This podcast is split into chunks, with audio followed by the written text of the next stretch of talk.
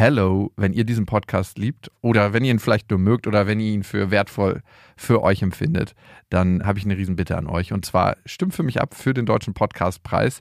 Der Jakobsweg ist nämlich in der Kategorie bester Ratgeber drin.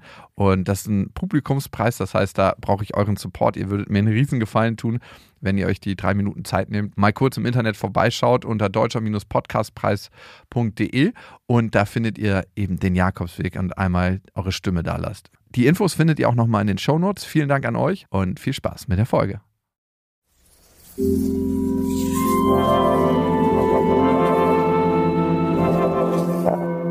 Jakobsweg. Hallo und herzlich willkommen zum Jakobsweg. Heute mal eine etwas andere Folge, weil wir gesagt haben, wir machen so eine Zuhörerinnen-Zuhörer-Folge, wo ihr Fragen im Vorfeld stellen konntet über meinen Instagram-Account. Da heiße ich äh, lustigerweise Lukas Klaschinski. Und da sind ganz, ganz viele Fragen reingekommen. Wir haben jetzt nicht so wahnsinnig viel sortiert, sondern wir dachten, wir packen die mal in einen Eimer und kippen die hier aus. Und die Kati, meine Mitarbeiterin, die stellt die ganzen Fragen, die reingekommen sind. Und wollen wir erst private Fragen und dann psychologische Fragen? Wir machen es abwechselnd vielleicht. Und alle Fragen, die privat sind, sind ja auch ein bisschen psychologisch und umgekehrt, ne? Ja. Wollen wir beginnen? Ja. Okay, Lukas. Also eine private Frage an dich. Auf einer Skala von 1 bis 10, wie authentisch bist du? Wie viele deiner schlechten Seiten bekommt die Community zu Gesicht? Hm, ich würde eigentlich sagen alle, aber nicht alle immer sofort, ne?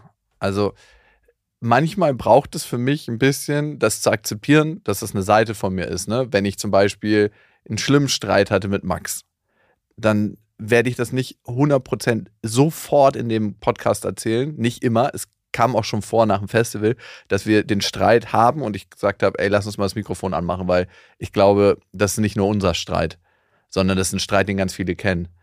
Aber manchmal braucht es für mich ein, zwei Tage, um das anzunehmen bei mir, weil es ist einfach so, wenn du so Seiten hast, die du neu bei dir entdeckst und wo du sagst, so, ah, fuck ja, das bin ich leider auch, dann braucht es bei mir zumindest ein paar Tage, dass das sagt und dann kommt das in den Podcast.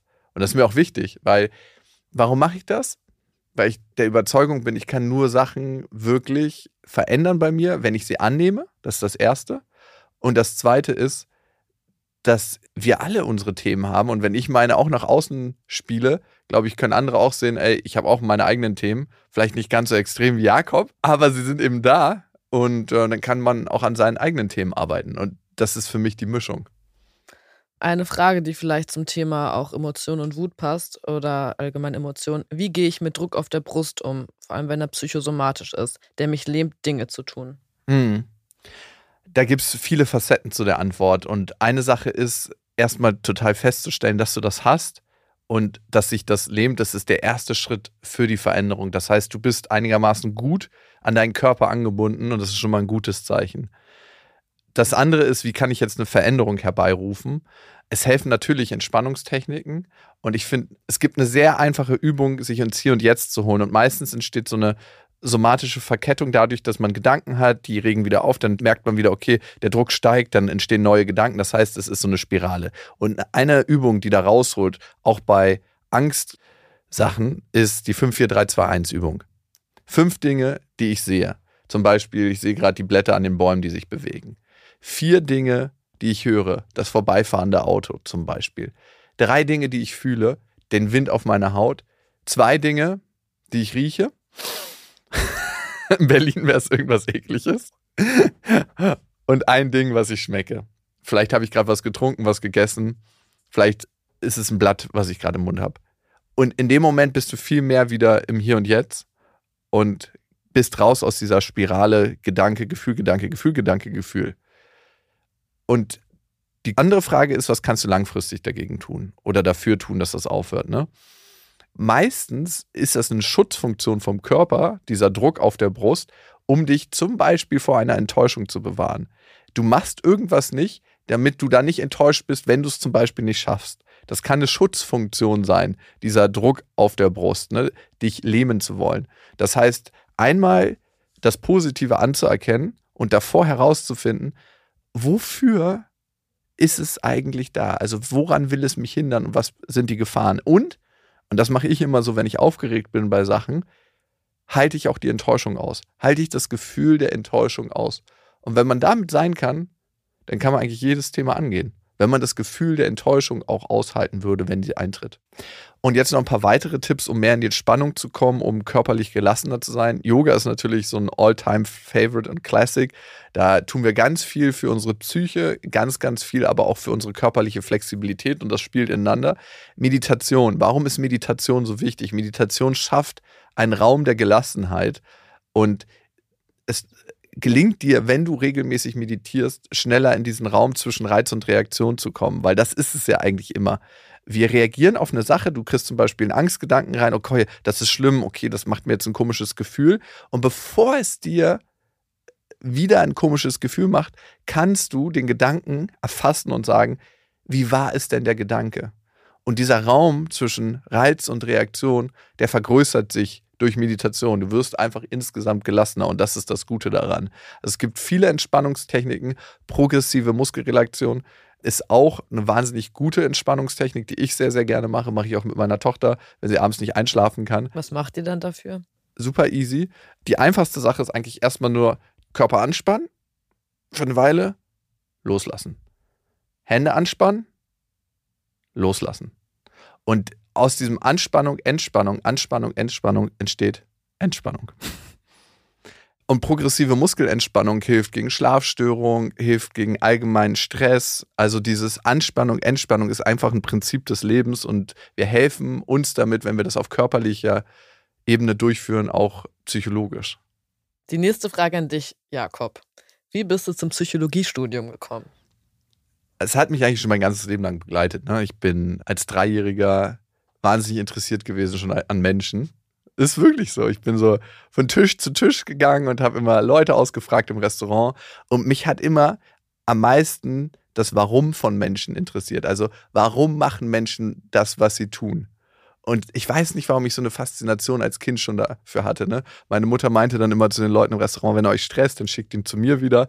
Wahrscheinlich habe ich auch viele Leute gestresst. Und irgendwann dachte ich, ich mache das zum Beruf. Davor gab es noch einige Stationen. Ich habe als Moderator lange gearbeitet und ja, das sind so alles Sachen, die ich in meinen Handwerkskoffer packen konnte. Und irgendwann habe ich dann gemerkt, dass es so eine Decke gibt für mich als Moderator, dass es mir nicht genug in die Tiefe geht, dass mich so viele Sachen am Leben interessieren. Und ich finde, das ist auch das Geile unserer Zeit, dass wir uns immer wieder neu entscheiden können, was wollen wir machen. Und meine Mama hat immer viel mit Psychologie am Hut gehabt, ne? hat immer psychologische Bücher gelesen und hat dann irgendwann ist im Gespräch dann rausgekommen, ey, das wäre doch vielleicht ein Studienfach für mich. Da habe ich mich beworben und habe es studiert und durchgezogen. Es war manchmal ein bisschen ätzend, aber am Ende war es ein wahnsinnig wichtiger und guter Weg. Die Frage dazu auch, wolltest du auch mal Therapeut werden? Hm, ich habe mir den Gedanken gespielt, Therapeut zu werden, aber ich weiß nicht, ob ich jetzt schon an der Stelle bin. Einmal finde ich, ist Therapeut sein auch immer so eine Altersfrage. Es hat was für mich mit Lebenserfahrung zu tun. Es gibt auch wahnsinnig viele junge, gute Therapeuten, aber das ist für mich was, was gut mit reinspielt. Ein Therapeut, finde ich, sollte im Idealfall seine Themen selber kennen und aufgearbeitet haben, weil das ist mein Blick auf Therapie. Du kannst bei anderen Leuten nur so tief in die dunklen Räume leuchten, wie du bei dir selber reingeleuchtet hast. Und deswegen sind die Reflexionsphasen und auch mein nach außen kehren von meinen Themen ganz, ganz wichtig für mich, um mit anderen Menschen zu arbeiten. Aber am Ende kann ich sagen, hier und jetzt arbeite ich A lieber mit Gruppen und B bin ich noch nicht dafür bereit, acht Stunden am Tag, fünf Tage die Woche mit Menschen in einem Raum zu sitzen. Und immer, du sitzt ja eigentlich, als Therapeut sitzt du ganz oft in einem Stuhl und hörst dir Sachen an und fragst ab und zu mal nach. Das ist so 80 Prozent des Business vom Therapeuten. Und dafür bin ich noch nicht ready. Passend dazu, du hast ja gesagt, man soll seine Themen aufgearbeitet haben. Da kam jetzt ja auch eine Frage. ja, bitte. Jakob, was ist der häufigste eigentliche Grund dafür, warum deine Beziehungen scheitern? Meine Angst. Also der häufigste Grund, warum meine Beziehungen scheitern, ist meine Angst. Es gibt eigentlich gar keinen anderen. Und das Thema ist ja immer, du siehst die Zukunft aus der Brille der Vergangenheit. Also wir alle gucken in die Zukunft, weil wir bestimmte Dinge erlebt haben. Ne? Und für mich ist es keine Ausrede mehr, nur weil ich vielleicht nicht ganz so stabile Beziehungen habe, kreiere ich auch häufig nicht ganz so stabile Beziehungen. Das ist ein Thema, was so auf meiner Agenda auf Platz 1 steht in der Bearbeitung und definitiv sehr krass bearbeitet wird. Aber es ist meine Angst, die irgendwann reinkickt. Und das Problem ist, sie verkleidet sich in ganz vielen Fällen. Ne? Manchmal ist sie so, dass sie im Mantel kommt von, ah, ich finde die jetzt doch uninteressant.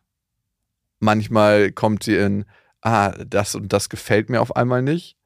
Und manchmal kommt sie im Mantel von, ah, jetzt finde ich die andere doch spannend. Also es gibt ganz viele Mäntel, die die Angst anzieht. Und so langsam sehe ich die Angst nackt und kann mit ihr arbeiten. Passende Frage dazu aus der Community. Woher weiß ich, ob es mein Anteil an bindungsgestörten bzw. bindungsängstlichem Verhalten ist oder ob es einfach tatsächlich in der Beziehung nicht passt? Das ist eine gute Frage, ne? Woher weiß ich in der Beziehung, ob eigentlich nur meine Bindungsangst reinkickt oder ob der Partner nicht zu mir passt? Und es ist ganz, ganz wichtig, seine eigene Geschichte zu kennen und zu wissen, wo man herkommt, weil wir gucken immer aus unserer Prägung auf die aktuelle Beziehung.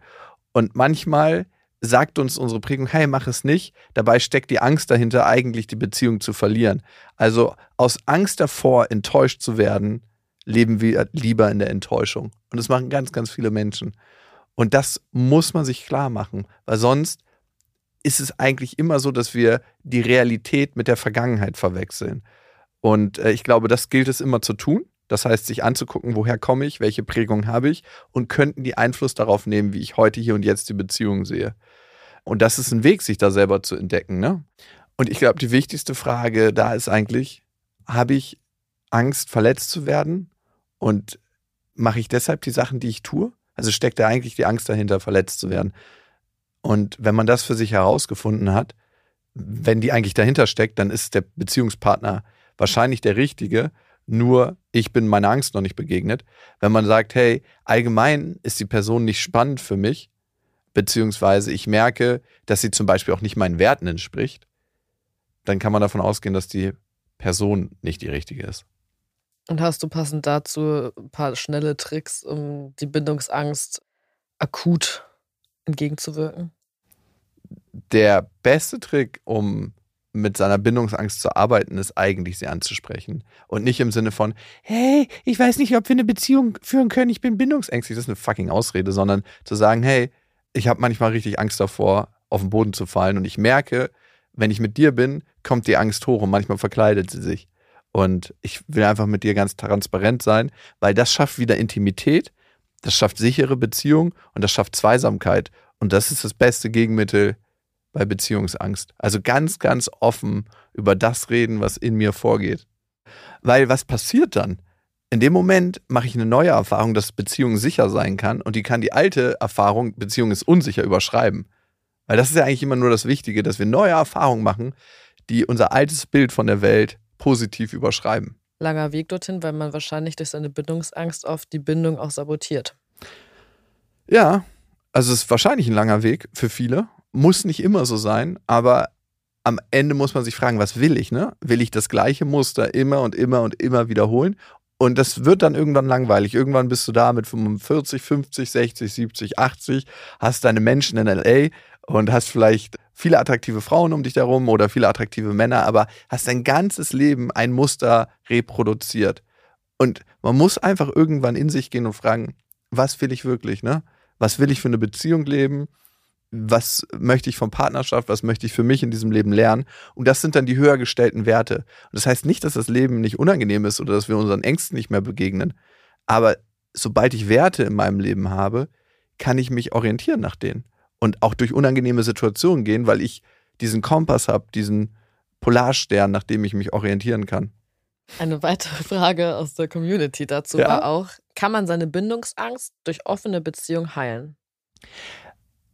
Also, ich glaube, es ist schwierig, seine Bindungsangst durch offene Beziehung zu heilen. Für mich persönlich zumindest. Weil es kann auch dazu dienen, eigentlich dem Schmerz nämlich das Verlassenwerden von der einen Person auszuweichen. Hey, ich fahre hier mehrgleisig und dann ist, wenn eine Person wegfällt, das nicht ganz so schmerzhaft. Für manche Menschen kann es der richtige Weg sein. Ich habe persönlich noch niemanden getroffen, aber ich bin immer offen für alle Erfahrungen. Ich für mich persönlich kann sagen, wäre für mich schwer. Um beim Thema Beziehung zu bleiben, Jakob, wie lernt man, alleine glücklich zu sein nach einer Beziehung mit einem narzisstischen Ex, der auch noch Depressionen hatte? Oh, da kommt ja eine ganze Menge zusammen. Er hatte Depressionen und war Narzisst. Okay, interessante Kombo. Ich finde ein paar Sachen zu beachten, wenn man aus einer ungesunden Beziehung kommt, wichtig.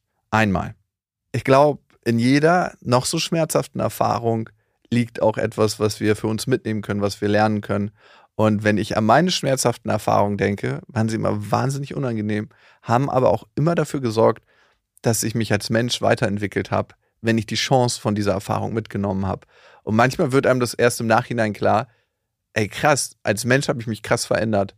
Ungeplant Vater zu werden, war so eine der unangenehmsten, panischsten Sachen, die ich je erlebt habe in meinem Leben. Mein ganzes Weltbild war in Frage von, hey, ich mache diese Familie, die ich mir ab dem ich 15 war vorgestellt habe, mit äh, zwei Kindern und einem kleinen Hund, der aus dem Kofferraum hüpft und mit einem Haus im, in, so einer, in so einer Reihe, so einem Reihenhaus. Und irgendwann musste ich dann feststellen, mein Leben wird anders verlaufen. Ich kriege hier ein Kind mit einer Frau, mit der ich es nicht geplant habe. Und heute merke ich durch diese Reibereien, die ich mit meiner Ex-Freundin hatte, durch dieser Begegnung mit diesem unangenehmen Gefühl, mit meiner Angst, konnte ich ganz, ganz viel lernen und bin darüber hinausgewachsen und weiß, die nächste Krise kann ich schon ganz anders managen, weil ich den Umgang mit meiner Angst gelernt habe. Und genau so, finde ich, kannst du auf deine Beziehung gucken. Und zwar, warum bin ich sie eingegangen? Was liegt da vielleicht auch für ein altes Thema drin verborgen? Ne, warum habe ich mir diesen Menschen ausgesucht, um mit ihm eine Beziehung zu führen? Und was sind eigentlich meine Werte in einer Beziehung, die ich als nächstes leben möchte? Dazu kommt ganz, ganz viel Selbstmitgefühl und Selbstfürsorge. Selbstmitgefühl heißt, ey, das ist okay, dass du denjenigen ausgesucht hast, weil deine Prägung hat dich dahin geleitet. Also es ist völlig in Ordnung. Wie würdest du mit einer guten Freundin umgehen, wenn sie diese Beziehung hatte? Nimm dich dafür selbst in den Arm, dass du das so gelebt hast. Und wie kannst du dir selber was Gutes tun? Wie kannst du dafür sorgen, dass du Treffen hast mit Menschen, die dir gut tun? Wie kannst du dich selber daten? Das klingt immer so albern, aber gibt es Dinge, die du gerne machst? Gibt es Hobbys, die du gerne verfolgst? Gibt es Entspannung, die nur für dich da ist? Und dazu kann auch Bewegung, Ernährung, Schlaf gehören. Das ist Selbstfürsorge. Und ich glaube, wenn du dieses Paket für dich schnürst und auch einhältst und dich auch an die erste Stelle nimmst, kannst du einen guten Weg daraus finden. Genau. Lukas, äh, Jakob. Was denn jetzt? Die Frage wurde auch gestellt. Wie bist du als Chef? Ah, ja. Was hat Steffi Stahl letztens zu mir im Spaß gesagt? Hm, also die Frage kann ich ja nicht beantworten. Die musst du beantworten. Aber wir können ja Einschätzung, Fremdeinschätzung. Und ja, mach du mal zuerst. Übrigens ist es keine Frage, sondern. also, wenn ich darauf antworte, dir wird ja vieles auch nachgesagt. Ja, was denn so? Also Lukas ist, äh, Jakob ist äh, natürlich, hat er, aber du gehst ja sehr offen mit um, seine Themen auf jeden Fall. Du bist auch ein sehr impulsiver Mensch. Würdest du sagen? Ja. Ja, okay. Es gibt Emotionen, die du manchmal, es kommt drauf an auf dein Stresslevel, aber mhm. irgendwie am Ende haben wir das alle und wenn man das weiß, ja. dann hast du da vielleicht mal einen kurzen Ausraster, die ich aber übrigens noch nie mitbekommen habe und so dolle. Also, das ist so, das ist halt nur normal, dass du mal genervt bist oder schlecht drauf bist und mal. Ey, krass, äh, mir haften hier, ich hatte zwei Ausraster hier in fünf Jahren Unternehmen. Und ich, ich will mich jetzt nicht dafür rechtfertigen, aber äh, das eine war, also einen hat, mein, äh, hat Max getroffen, also Max trifft Sven dann eigentlich immer, und das andere hat einen anderen Mitarbeiter getroffen, wo ich wirklich eine ganz krasse Scheißfrage gestellt habe. Ich habe ihn gefragt, ob er behindert ist. Geht einfach überhaupt nicht. Ich habe es reflektiert und habe es auch eingesehen und habe mich auch entschuldigt. Ich meine, das hilft ja dann nicht immer äh, am Ende. Ich war so fassungslos, aber ich bin, würde ich sagen, in der Veränderung. Aber gut, ich habe ja. dich ja gefragt. Ich fange schon an, mich hier zu rechtfertigen. naja, da muss ich auch fairerweise zu sagen, also wir arbeiten ja auch sehr eng miteinander zusammen. und Darum kannst du die Frage gar nicht ehrlich beantworten. Oder halt umso ehrlicher. Also, Weil du die Konsequenzen nicht tragen kannst. Nein, sag mal. Nein, ich glaube, das Wichtige ist, dass man dir auch manchmal sagt, Lukas, das war gerade zu viel oder Jakob oder das war einfach gerade, hast du gerade, das hat mich gerade verletzt. Oder diesen Witz, weil du verpackst ja auch, machst ja gerne Witze. Und wie du selber sagst, man macht Witze und von 20 Menschen hat einer davon ein Thema und wir haben halt alle unsere Themen. Und wenn ich aber eins gemerkt habe bei dir, dass ich das dann ansprechen kann und du hast dich bisher immer, du, du hast nie gesagt, nee, nee, das stimmt doch gar nicht, sondern du bist dann in dich gegangen und hast dich einfach immer reflektiert und auch entschuldigt. Und ich glaube, deswegen können wir auch gut miteinander arbeiten. So, ich erwarte ja selber auch. Er macht viel Scheiße, aber er entschuldigt sich für die Scheiße. Ja, Nee, man darf ja Fehler machen. Man muss ja kein Übermensch sein. Und nur weil du unser Chef bist, heißt es nicht, dass du perfekt sein musst. Aber weißt du, was das Wichtigste, finde ich, im Unternehmen ist für mich das Aller, Allerwichtigste, dass man nicht so einen Hofknicks vor dem Chef macht, sondern dass man sagt so, ich kann hingehen und ihm wirklich sagen, ohne Konsequenzen fürchten zu müssen, was geht ab? Was ja. ist wirklich Phase und was empfinde ich wirklich? Hast du das Gefühl? Also ich habe ehrlich gesagt oft das Gefühl gehabt, dass Menschen in Anführungszeichen Angst hatten, dir einfach mal die Meinung zu sagen. Okay. Wo ich dann immer gesagt habe, Leute, so sagt ihm einfach die, also weil ich habe einfach konsequent das immer durchgezogen und habe bisher immer positive Rückmeldungen und ich glaube auch, dass du viel schlechter damit umgehen kannst, wenn Leute so sich wegducken und es nicht trauen. Du kannst viel mehr damit anfangen, wenn man sagt, hey, das und das war scheiße, da hast du blöd reagiert, das hätte ich mir von dir gewünscht und dann kannst du ja auch was tun, weil am Ende kann man sich ja auch nicht verändern, wenn man nicht ein Feedback bekommt so und ja ja, das ist. Ähm das ist wirklich das Allerschlimmste, was ich mir vorstellen kann. Ein Unternehmen, wo Leute nicht sich trauen, ehrlich auf mich zuzukommen. Und wenn ich auch mit so eine Welt kreiere und gestalte. Ja, und du hast einen hohen Anspruch auch an dich und das überträgst du auf jeden Fall auch an uns. Und Würdest du sagen, ich habe genauso einen hohen Anspruch an alle anderen, wie ich an mich habe? Na, ich glaube, mit dir bist du am allerstrengsten, aber das fadet auf jeden Fall auch auf uns über. Aber da auch, ich arbeite jetzt über ein Jahr hier und Finde ich, warst du am Anfang deutlich strenger als jetzt. Also am Anfang. Ich baue Vertrauen auf. Ja. Oh ja, auch das ist ein wichtiges Thema. Lukas, der, der muss man auch. am Anfang vertraust du erstmal nicht und du hast dann auch dieses. Du vertraust einem erst, wenn du, man dir bewiesen hat, dass man es drauf hat und dass du das Gefühl hast, dass du die Kontrolle abgeben kannst ist so mein Eindruck immer gewesen. Und du merkst das dann auch irgendwann und dann ist auch cool und dann hat man auch diesen Vorschuss, aber man ist auch immer so ein bisschen erstmal von der Bewährung. Okay, interessant zu hören. Das reflektiere ich jetzt erstmal und ich komme in ein paar Tagen auf dich zu. Gut, dann haben wir die Frage beantwortet oder möchtest du noch was dazu sagen? Nö, also es gibt ja immer so zwei Unterschiede zwischen dem Mensch, den ich sein möchte und der Mensch, der ich de facto bin. Und da gibt es auf jeden Fall noch einen kleinen Graben, den ich überspringen möchte. Aber was ich auch sagen kann, um mich selber mal mit Selbstmitgefühl zu behandeln, ich finde die letzten fünf Jahre, und ey, Chef sein ist ja nichts, was dir jemand irgendwie beibringt und sagt, hey, so läuft das übrigens, habe ich richtig viel für mich lernen können aus den ganzen Interaktionen, weil du führst ja mit jedem Mitarbeiter in so einem Unternehmen auch eine Mikrobeziehung. Das ist ja richtig krass. Du weißt ja, wie jeder tickt, wie jeder so auf Feedback reagiert, wie du es verpacken musst bei jedem. Und das, das kannst du dir einfach merken. Für jeden Einzelnen ist es sehr unterschiedlich. Also Timo und ich, würde ich sagen, machen alles ganz ungefiltert, ne? Klatschen uns das so auf, aufs Brot. So, bam. und dann gibt es Mitarbeiter, wo ich es ähm, sehr gut verpacke, wenn ich was habe. Und bei anderen Menschen sage ich es halt direkter. Und auch das ist so ein Learning für mich gewesen über die letzten Jahre. Und auch die Fokussierung, worauf will ich mich denn fokussieren? Will ich Leute stärken? denen sagen, hey, das und das läuft richtig, richtig gut, weil das verpasse ich manchmal. Und das habe ich in den letzten Jahren auf jeden Fall richtig gut lernen können, zu sagen, ey, wie viel läuft denn schon richtig gut? Für wie viel kannst du einfach dankbar sein, weil die Leute, die hier sind, opfern ja wirklich immer das Wichtigste, was sie haben. Ihre Zeit.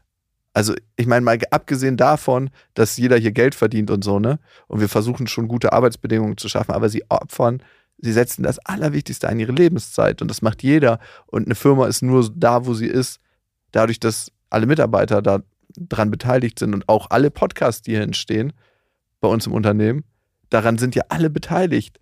Und das, was wir in die Welt bringen, was sich so viele Hunderttausende und Millionen Menschen anhören, daran sind ja auch alle beteiligt. Also natürlich ihr, die das hier hören und trotzdem auch alle, die das mit kreieren, jeder für sich. Und dafür bin ich dankbar. Danke, Kathi. Ja, gern. So, zurück. So richtig überhaupt nicht abgekauft, Mic Drop.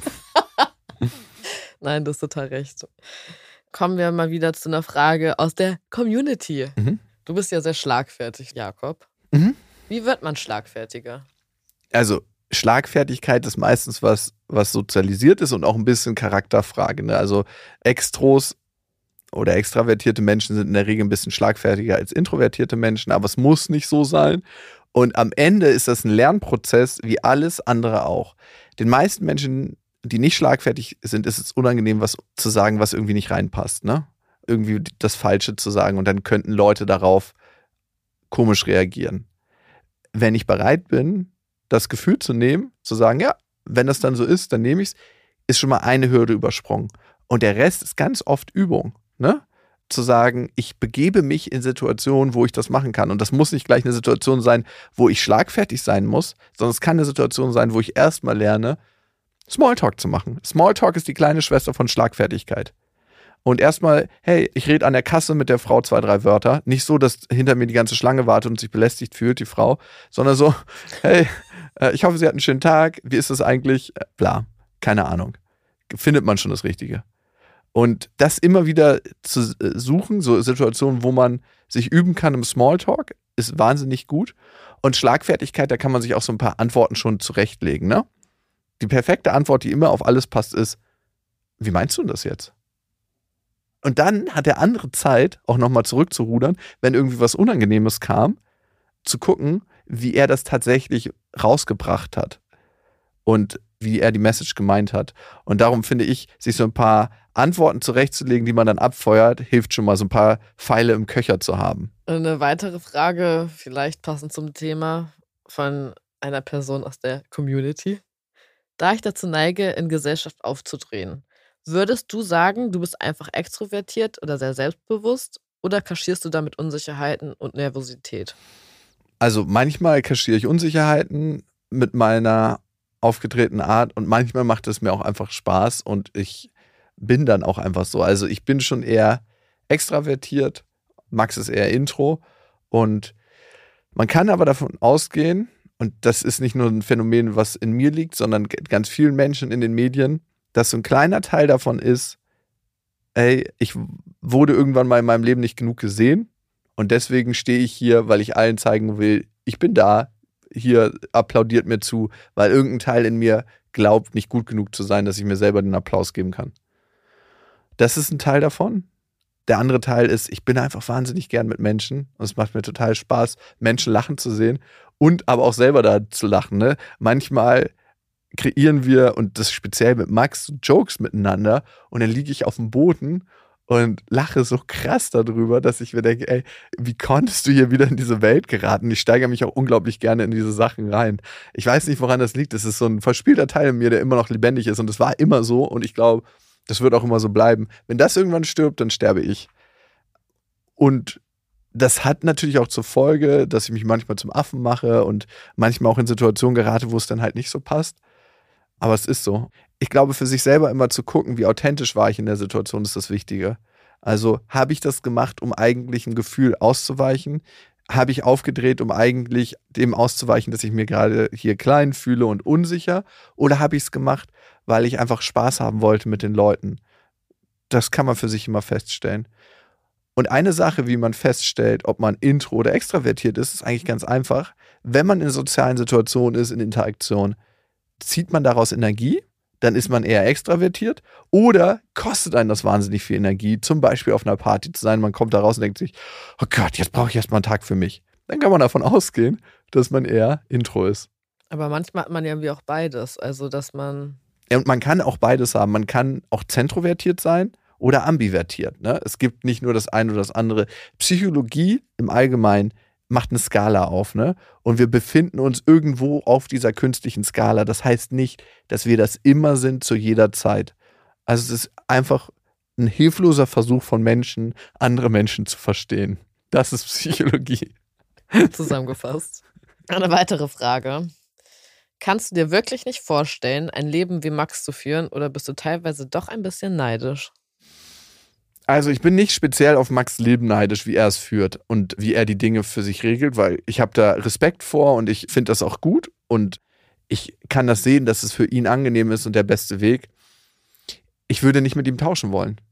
Aus ein paar Gründen. Also A, finde ich dieses Leben zwischen meine Zeit für mich haben und Vater sein richtig gut, weil es hat einfach beide Qualitäten. Ich komme manchmal nach Hause und niemand ist da und ich bin total für mich und kann dann meinen Sport machen oder mich auch einfach mal auf die Couch legen, ohne dass irgendjemand was von mir will. Und auf der anderen Seite kann ich das Leben leben mit einer Tochter, wie es ist, irgendwie Vater zu sein. Und das ist ein krasses Geschenk und das ist eine krasse Sache. Aber natürlich gibt es eine Sehnsucht von mir, irgendwann anzukommen. Ne? Also irgendwann so einen Hafen zu befahren. Und ich weiß nicht, ob das Gefühl auf mich wartet, was ich mir da vorstelle. Aber ich habe letztens so eine Doku gesehen mit Arnold Schwarzenegger und der hatte irgendwo in den Bergen ein Haus, ein richtig großes und saß in seinem Pool und die krasse Szene, die mich so berührt hat, war, wie er in die Küche gekommen ist, ganz alleine. Anscheinend lebt er alleine in diesem Haus. Und er hat so einen Esel und einen Shetland Pony und die kamen einfach mit in die Küche mit seinen Hunden und er hat allen so Snacks gegeben.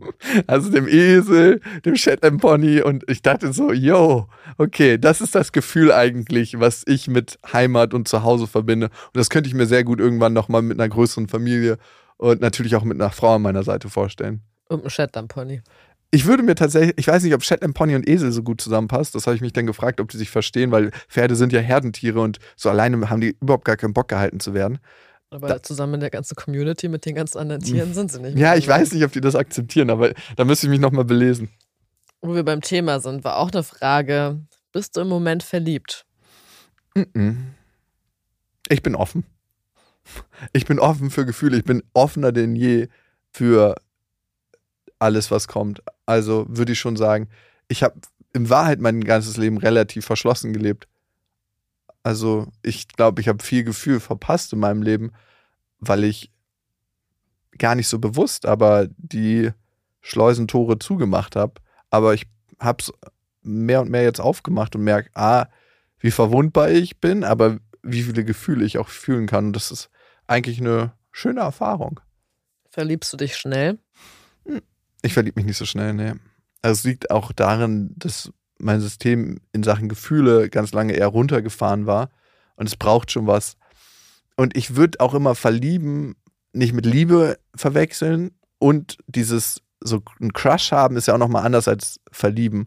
Also für mich gibt es einmal so ein Crush haben, dass man einen ganz gut findet und ihn näher kennenlernt und merkt, ach, war doch nicht so. Und dann richtig verlieben heißt, für mich auch schon, äh, ich verliebe mich nicht nur in die Optik von der Frau, sondern in das, was sie ist und welche Werte sie vertritt und wie wir Gespräche führen können und wie ich sehe, wie sie in der Welt ist. In das verliebe ich mich ja dann am Ende und das passiert nicht so oft. Und da passt zu dem Thema kam auch direkt eine Frage, nämlich, auf welchen Typ Frau stehst du optisch?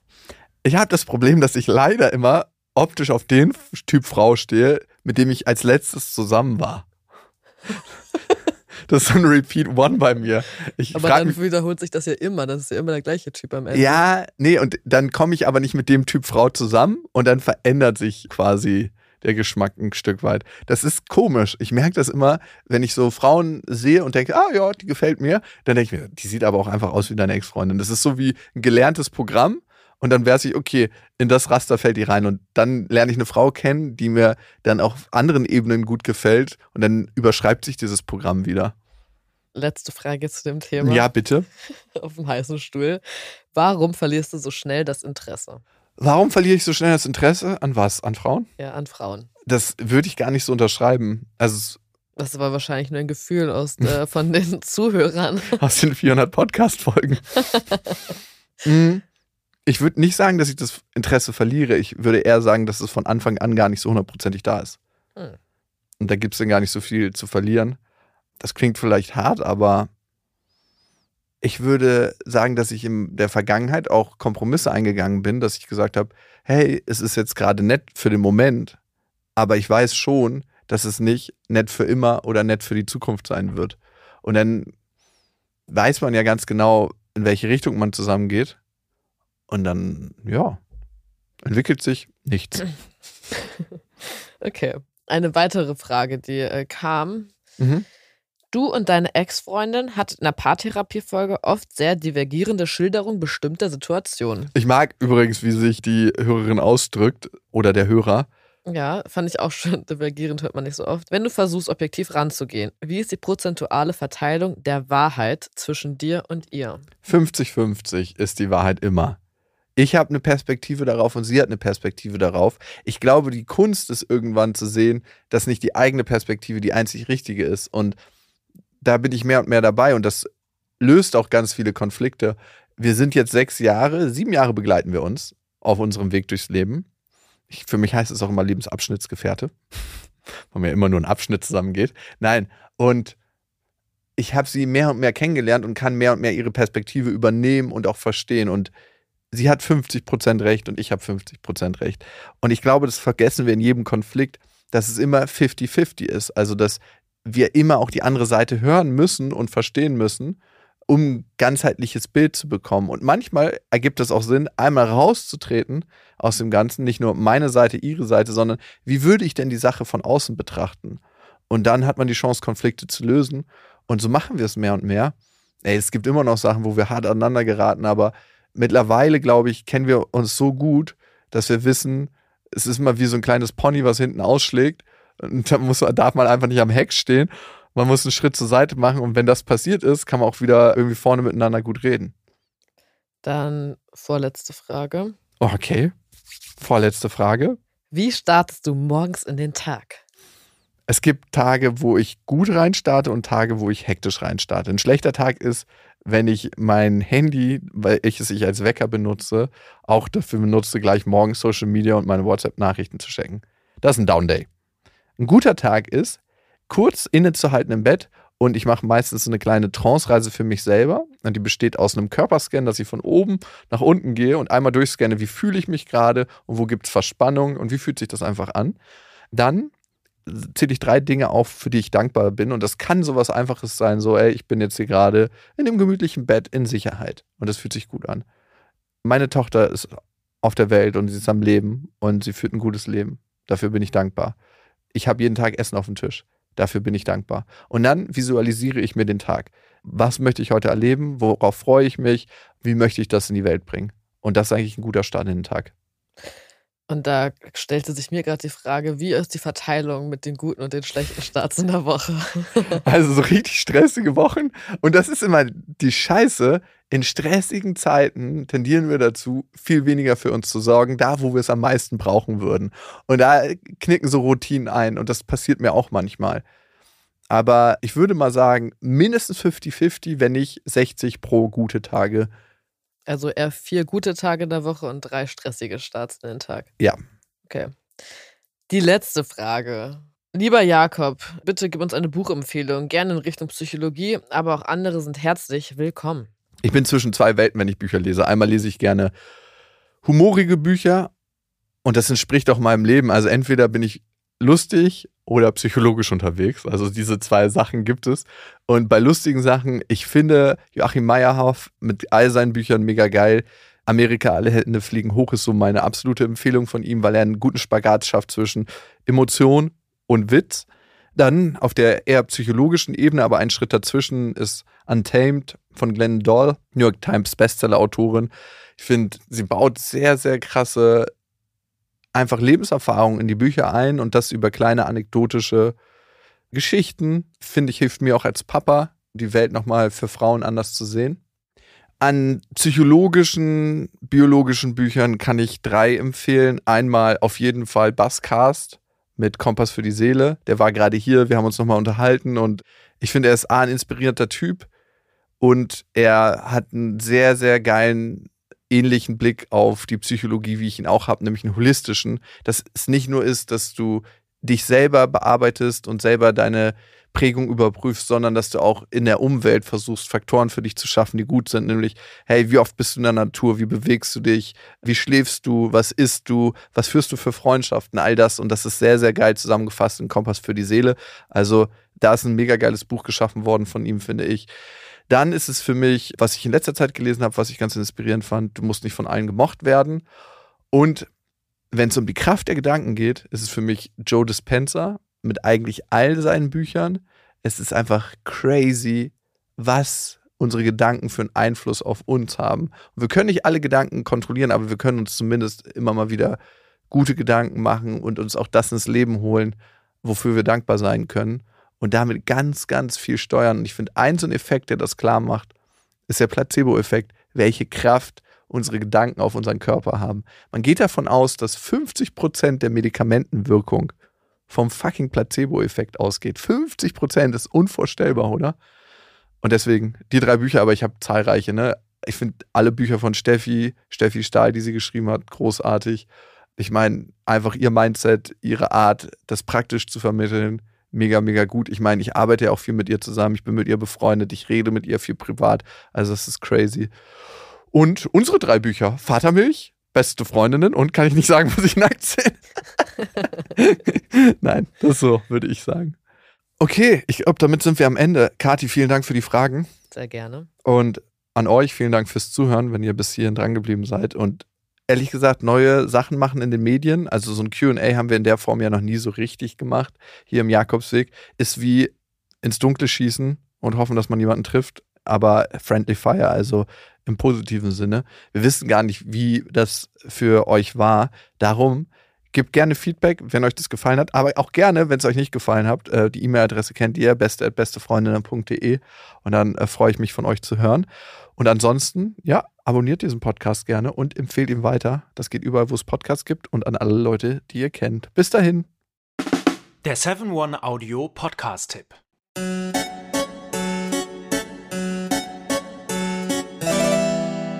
Hallo und herzlich willkommen bei Geschichten aus der Geschichte. Mein Name ist Richard. Und mein Name ist Daniel. Ja, und wir sind zwei Historiker, die sich hier Woche für Woche eine Geschichte aus der Geschichte erzählen. Wir erzählen kleinere Geschichten, die meist nicht in den Geschichtsbüchern stehen. Genau, wir betten sie aber in einen Kontext ein und erklären dabei auch, wie die Welt, in der wir heute leben, zu der geworden ist, ähm, die sie ist. Du, Richard, hast neulich zum Beispiel mal eine Geschichte erzählt von Inseln, die gar nicht existieren. Korrekt. Oder du hast auch vor nicht allzu langer Zeit einmal erklärt, wie das Wachsfigurenkabinett der Madame Tussaud entstand. Und äh, wir haben darüber gesprochen, wie es dazu kam, dass wir uns heute überall in Spiegeln betrachten können. genau so ist es. Jeden Mittwoch gibt es eine neue Folge. Und wer neu dabei ist und viel Zeit mitbringt, kann sich äh, bereits durch 400 veröffentlichte Folgen graben. Genau so ist es. Geschichten aus der Geschichte findet man unter geschichte.fm und überall, wo es Podcasts gibt.